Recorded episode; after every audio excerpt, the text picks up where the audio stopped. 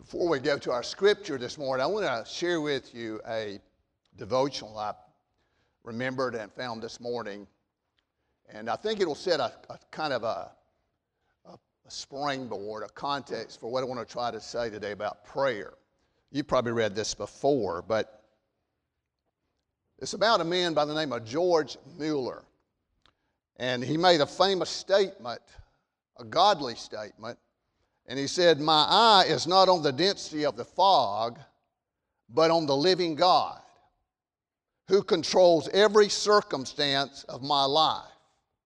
Now, we might not have the literal fog, but we all have a situation in life that we cannot see clearly what we're going to do next.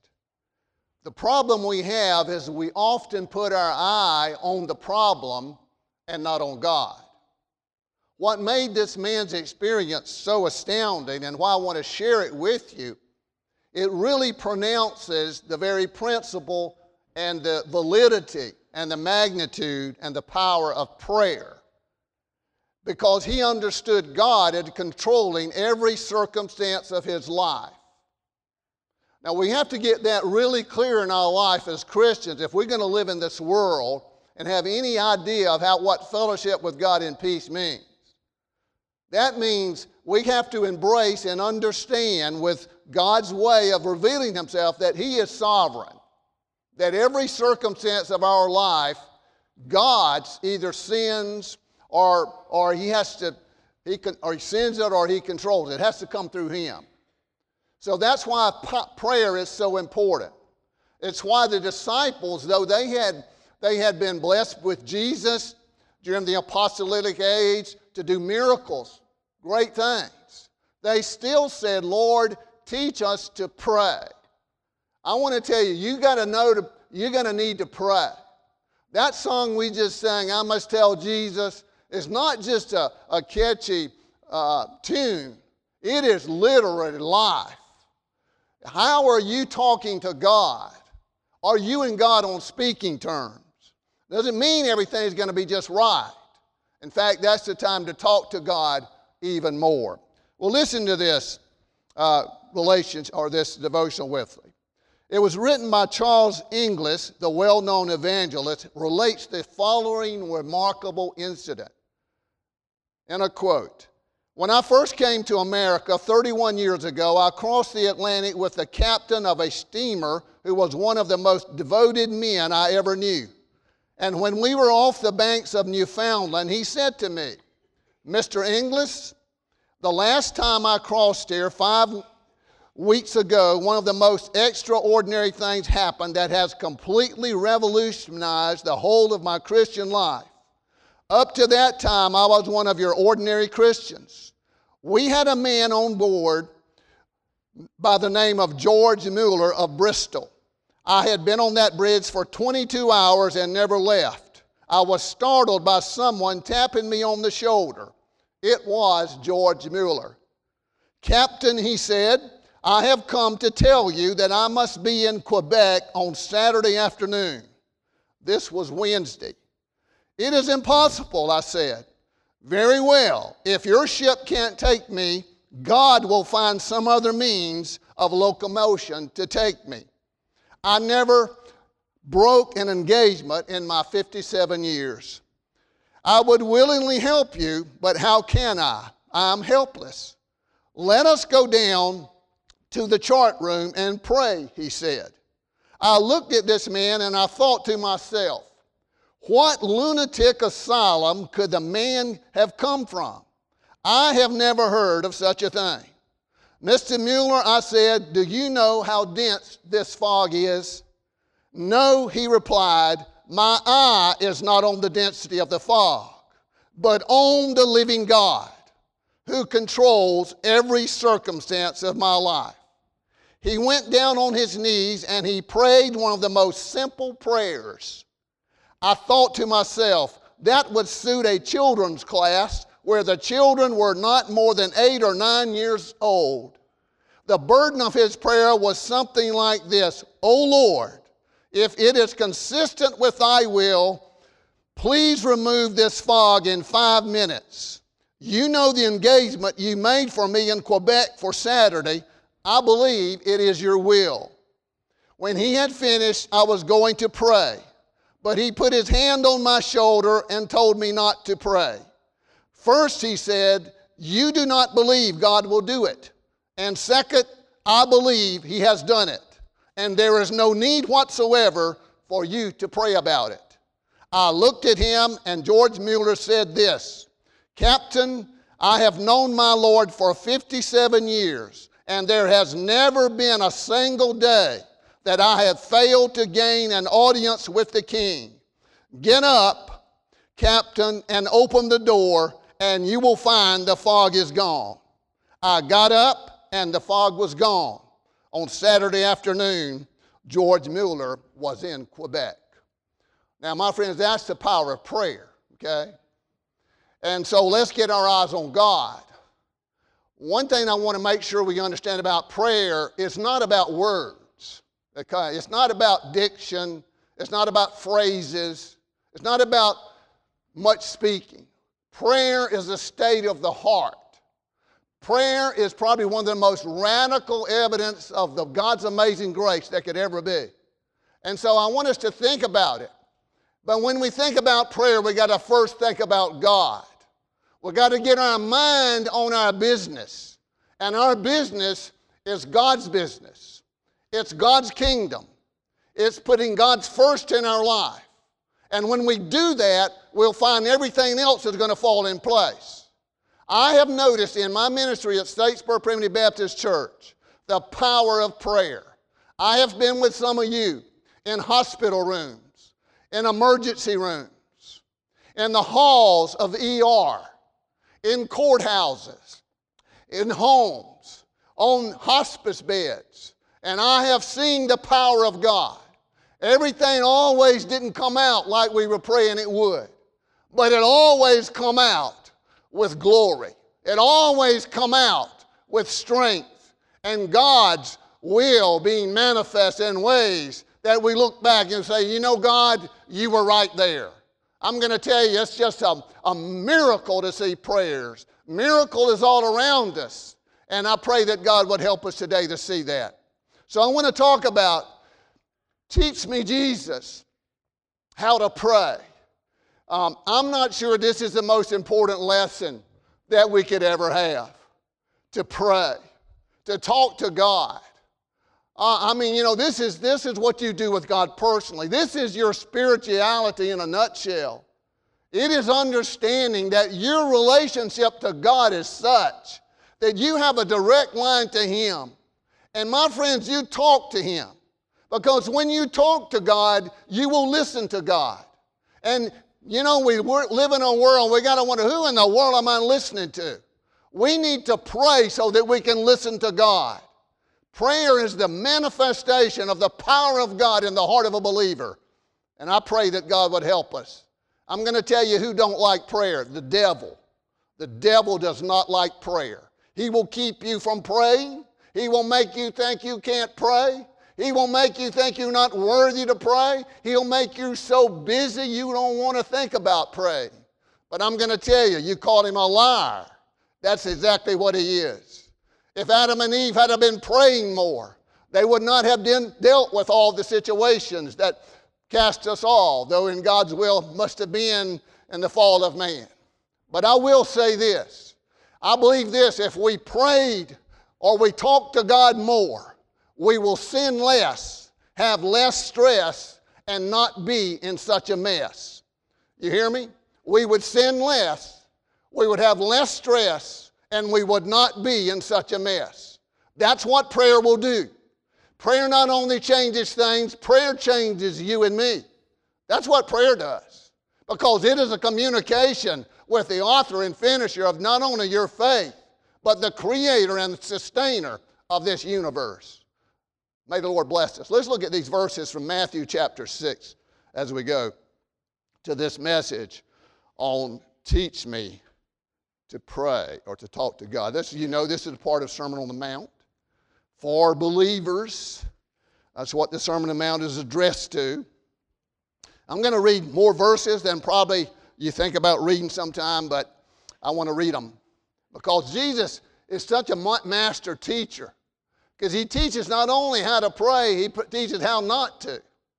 And I'm afraid that sometimes my prayers, and maybe some of yours, might fall in that category of how not to pray. But that's what Jesus starts with, how not to pray. I want to look at verse 5 of Matthew chapter 6. Would you read it with me? And when thou prayest, thou shalt not be as the hypocrites are, for they love to pray, standing in the synagogues and in the corners of the streets, that they may be seen of men. Verily I say unto you, they have their reward. But thou, when thou prayest, enter into thy closet. When thou hast shut thy door, pray to thy Father which is in secret.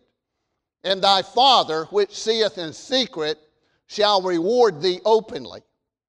But when ye pray, use not vain repetitions as the heathen do, for they think that they shall be heard for their much speaking.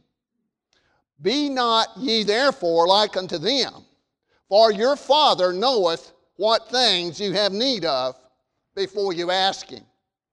After this manner, therefore, pray ye, Our Father which art in heaven, hallowed be thy name.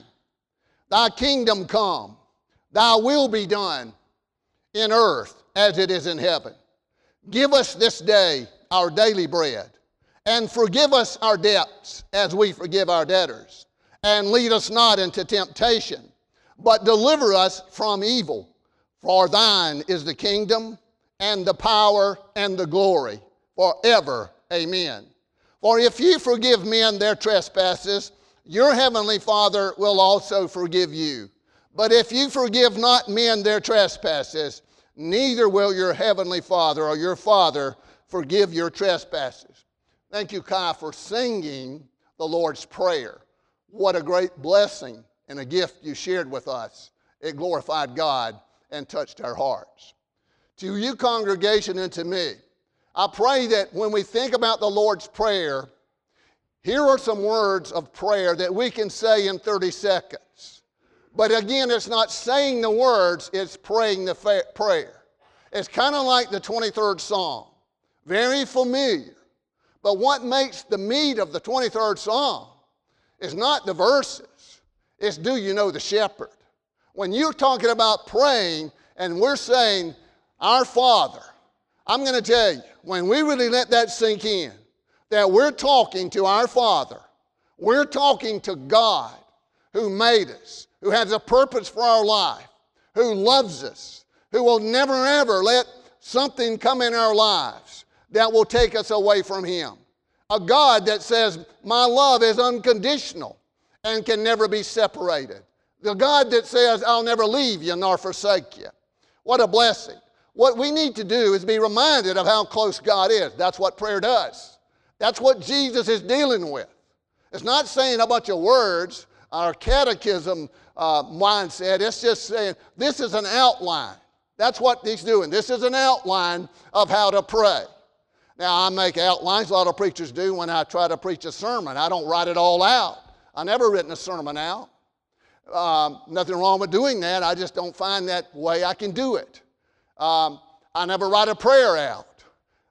What Jesus is saying, here's an outline. So I made a little outline of God's outline that I pray that would help us. I want to say four things quickly, but I want to say them powerfully according to God's Spirit about prayer and how to pray.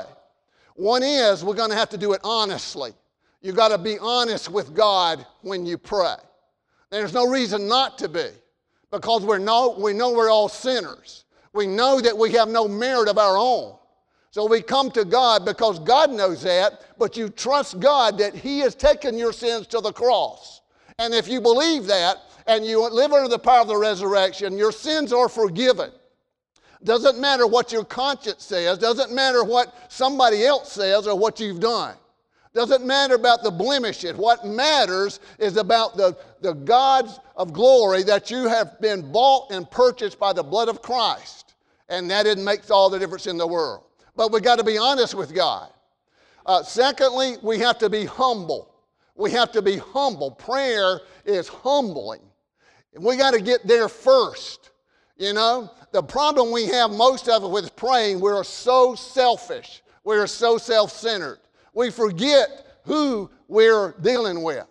And then thirdly, I want us to see that prayer is heavenly.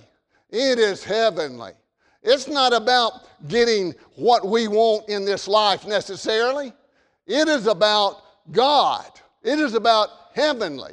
When God says to fix our minds on things of above and not on earth, do you think he's going to model a prayer so that we pray for earthly things? It's not going to happen. We need to keep our head on up to God. That's what prayer does. It keeps us looking in the right direction. I must tell Jesus all of my troubles because he's the one that can help us. And then I want you to see, fourthly with me, that when we pray, we see the model here. This is happening. It's happening now. It's not something you got to wait for, you see. I think we miss that sometimes. We just kind of wait for God to do something. I'm going to tell you, you are happening right now. I am in the midst of happenings of prayer being answered, just seeing you in this congregation. You are here for a purpose. You're not an accident. You're not. And we need to see that and bless God in it. So now let's go to see this. First of all, I want you to see that prayer is honest. Don't you see what Jesus is doing? He's talking about these Pharisees. What these guys were, they were very, very religious. Oh, they knew the scriptures. They knew how to play church. They went to Wednesday night Bible study. I mean, they'd been to camp, been on the mission field. I mean, they could quote scripture, and they loved to pray. I mean, they like to be noticed when they pray.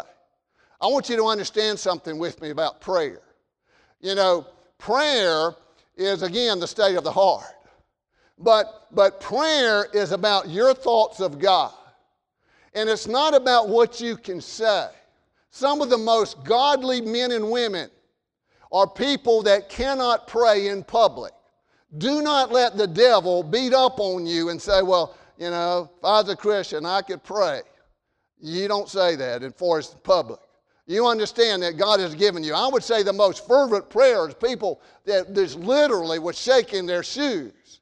I know I told Brother Floyd Futch when he was here on earth, I asked Brother Floyd one day, I said, Brother Floyd, do you mind if I call on you to dismiss us in church in prayer?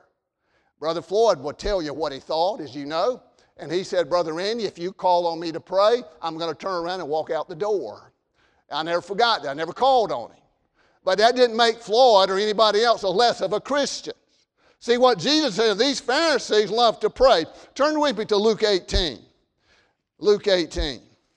Here's a good example. And it says there that in verse 9 of Luke 18, and he spake this parable unto certain which trusted in themselves that they were righteous and despised others. He says, 2 men went up to the temple to pray, the one a Pharisee and the other a publican. Now listen to this. And the Pharisee stood and prayed thus with himself, God, I thank thee that I am not like other men are, extortioners, unjust, adulterers, or even as this publican. I fast twice in the week. I give tithes of all that I possess. And the publican standing afar off would not lift up as much as eyes unto heaven, but smote upon his breast, saying, God, be merciful to me, a sinner. Now you see the difference, don't you? I tell you, Jesus said, this man went down to the house, his house justified rather than the other. For every one that exalteth himself shall be abased, and he that humbleth himself shall be exalted. What this publican said, Lord, I'm a sinner.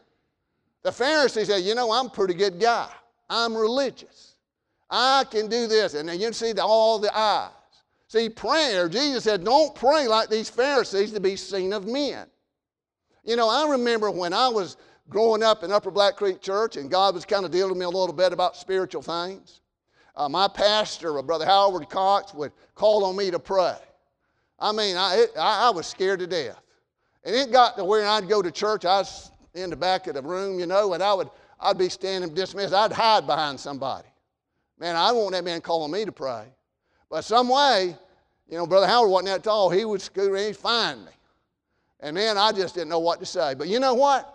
I thought about that the other day. I'm not sure that I prayed more fervent prayers then than I now. I go to meetings now and I say to myself, somebody's going to call on me to pray. You know, I'm a preacher. They're going to call on me to pray. And you know what? God forbid. I'm going to say, and we got to understand that our prayers, just like the tears of our repentance, have to be washed in the blood of the Lamb. My friends, if you want to really see what sin is like, you don't have to go to the gay bars. You don't have to go to the rioters in the streets. You don't have to go down to the ghettos and the drug alleys. You want to see what sin looks like? You go to church. You go to church. You see somebody on their knees praying, because what you see in there is a battle. Prayer is a battle. It is a war, my friends. It is a war. Have you not ever prayed and you get started praying and you can think of all kinds of things? That's a spiritual warfare going on. It is a war room.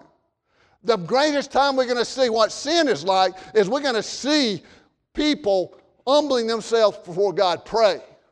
I mean, God forbid, get into a church. I mean, the devil, sin will follow us to heaven, really. It will. That's how much we need to be against it. But grace, it not only the prayer shows us grace, we need to be on, or sin, we need to be honest with. That's what this publican was. Jesus said, that's what I want. I want your honesty. When Zacchaeus, Jesus came to him, the man was up a tree wanting to see his Lord, and Jesus called him down. The first thing Zacchaeus was talking about was what he didn't do and things he didn't. And Jesus says, this day salvation has come to your house. If you can't be honest with God, then you're not talking to Him the way you ought to be talking to Him. That's what He says, be honest with God. Secondly, humble. Be humble before God. Our Father which art in heaven. Remember who you're talking to. We are living in a world where we have reverence for hardly nothing or nobody. But when it comes to prayer, we need to be reminded that God is over all, that He has adopted us, that we are His children. And He didn't have to do that. Listen to me. He did not. He chose to do that. He did it because He loves you. And so He says, you pray like you're an adopted son or daughter. You say, our Father. And really, if we can say that and that doesn't humble us, there's no need to go any further. There's no need to go into what our daily needs are when we forget that God is our Father. So you come humbly. 2 Chronicles 7:14, you know that familiar prayer verse. It's about praying. It says this, God says, if my people, not somebody else, but if my people shall do what first? Humble themselves. Now, if you don't think God can humble you, He can do it. But God says do it yourself. God can humble us. I believe God is humbling America. I do. And I believe we're going to get humbler. I really do. But we need to understand that God says, humble yourself and pray and seek my face and turn from your wicked ways. Now, that's what God is saying. That's the model of prayer. Jesus is teaching us. He's already taught us. We need to embrace that and see that. So we see this business of being honesty. It's seeing humility. Have you ever heard, and we heard a beautiful prayer this morning by a little child. Have you ever heard a little child pray a bad prayer? You know why? Because their focus is on God. I mean, Anderson's prayer this morning at Emory Gray said the same one. She's about 3 last week at our house. We had lunch and their family was over, and so Emory wanted to say the prayer before the meal. And I know she was, probably cutting up a little bit. This little girl got down on her, just prostrate on the floor, laid out, hands and feet, and said that prayer, God our Father. And I know, we all kind of giggled at it and said, but you know what? That is how we need to be. That is real prayer. Just like a little child, just saying, again, when the church gets so polished and so in order that things have to be so right in my eyes, what we're really doing, and that's what Jesus was getting to, is we're doing nothing less than worshiping ourselves. And so when we pray and we think we got to say certain words, or we got to pray for a certain length of time, or we got to pray a certain time of the day. I mean, my friends, that is what Jesus is saying. Do not pray like that. It's your thoughts. It's your heart. He says go into your closet and shut out some things. Now, he's not talking about a literal closet necessarily. You can close in your closet when you're going down the road. You can shut out of your mind. When you talk to Jesus, talk to God, you don't have to be in a cave somewhere. You don't have to get under an oak tree somewhere. You just say whatever it is. You pray. You shut out those problems. You shut out those situations that cause you to feel that uneasiness. So he said that you do that. You pray that way. And that's what God has called us to do, and to pray him in it.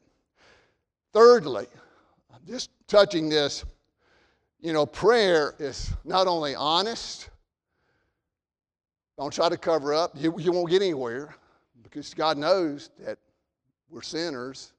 We need to tell God that we know we are and that we need his forgiveness, and we don't like sin and we hate it and we want to serve him. And then too, we do it humbly, knowing that he is our Father. But then we do it heavenly. Heavenly means, Lord, we want your will to be done. In other words, he says, thy will be done. Thy kingdom come, as in heaven. Now see, we have a problem sometimes with prayer, I believe, because we really want our will to be done. But God says, my will be done. That's what he says. Notice in this prayer that thy comes before the us. Thy kingdom come. Thy will be done on earth as it is in heaven. And then give us our daily bread. Lead us not into temptation. Forgive us of our trespasses. You see the difference? The first thing you do is you tell God that you love him, and you understand that you come humbly. You put God first in your prayer. That's the thought of it. Doesn't matter how long it is. There's a prayer the disciples prayed when the boat was sinking, just a few short words. They said, Lord, save us, we perish. But notice they said, Lord, first. You see, God is your Lord, our Father which art in heaven. Hallowed be thy name. The name of God is a power, the Jehovah Jireh, that God is our helper. God is our Jehovah Rapha, the healer. And you understand that God is serious and he's powerful in his name. Jesus, as we know, means salvation. What a blessing. So it has to be heavenly and not earthly. Prayer should be that way. And then fourthly, I thought about, it's happening now. When we're praying for our daily needs are actually being met. We wouldn't be here today. Do you know people say, well, I don't know what God's will is. I'm going to tell you what. There's no problem with God's will. If you're not living in some fragrant sin, you are in God's will. You're in God's will by whatever color your skin is. That's God's will. Your parents, you don't choose that. You don't. This time you're living in, you're in God's will. So we don't need to quibble about, well, I'm going to be in God's will. I'm going to get in God's will. We need to understand you're in God's will. I hear people say, oh, we're going to have a revival. We're having a revival right now. The problem is we want it the way we want it. We want to make it man-made. Anybody that says you got to have a revival that believes in the resurrection of Jesus Christ, then you haven't really got down deep enough with God as you need to be. Because I'm going to tell you, my friends, when we understand where we would be without God's Holy Spirit, and that God has to reveal himself to us, and he's done that just to kicklings of our heart to be still and know that he's God. I'm going to tell you, that is revival. And there's nothing man going to do. They can put up a tent every corner of the street. They can have the greatest preachers to come to will, but it'll be nothing but words. What revival is understanding, humbly, honestly, heavenly, that it's God that does it all, and that we are so thankful that he saved us by his grace. I'm going to tell you what, if you doubt that in them all, and you say, well, I don't know about it. You get on your knees, you pray to God. Well, I'm going to tell you, the greatest picture of a man or a woman is going to be on their knees in prayer. That is what matters. Let your children see you pray, hear you pray. I pray that God would bless us all. There's nothing more comforting in my life than to know that you pray for me. I know that for sure. I'm going to tell you, we need to see this is happening, that he gives us our daily bread, that he leads us not into temptation. Do you know where we'd be without God's protection? I don't know about you, but I know how sinful I am. I know where I'd be. I know it's happening right now. The only way I can stand beside you is understanding that. God says, lead us not into temptation. You know, Jesus, in teaching us how to pray, does not address the very subjects that we're concerned about and sometimes pray for so much, and that is the future, or where death, or, you know, whatever, some problems. He says, you pray that you not be led into temptations. What Jesus is saying, oh God, help me understand and pray to you that I won't fail you. We need to be praying. Now, this world is going to hell. It's going there. You got to know that. That's not going to change. What we need to say is, oh God, help me be faithful. Help me, oh God, be your witness no matter what.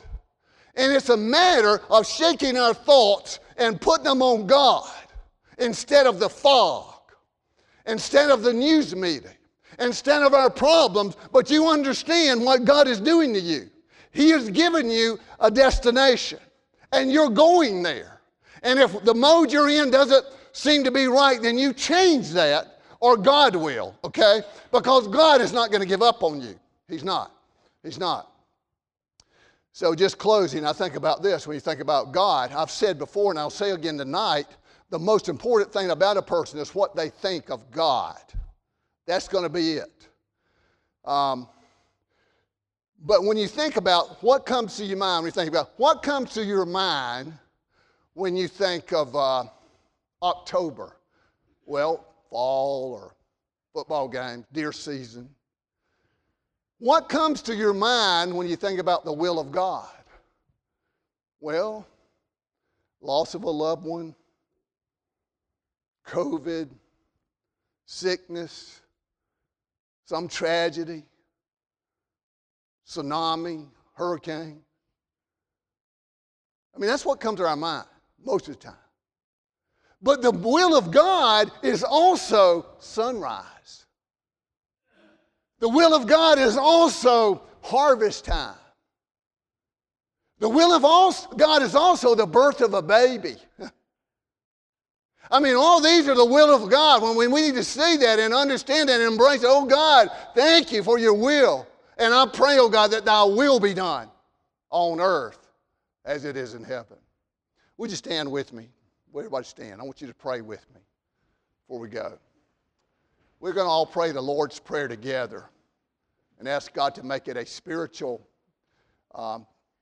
implication to Him for His guidance and glory through our rest of life as believers. Would you bow with me and let's all pray together. Our Father, which art in heaven, hallowed be thy name. Thy kingdom come, thy will be done on earth as it is in heaven.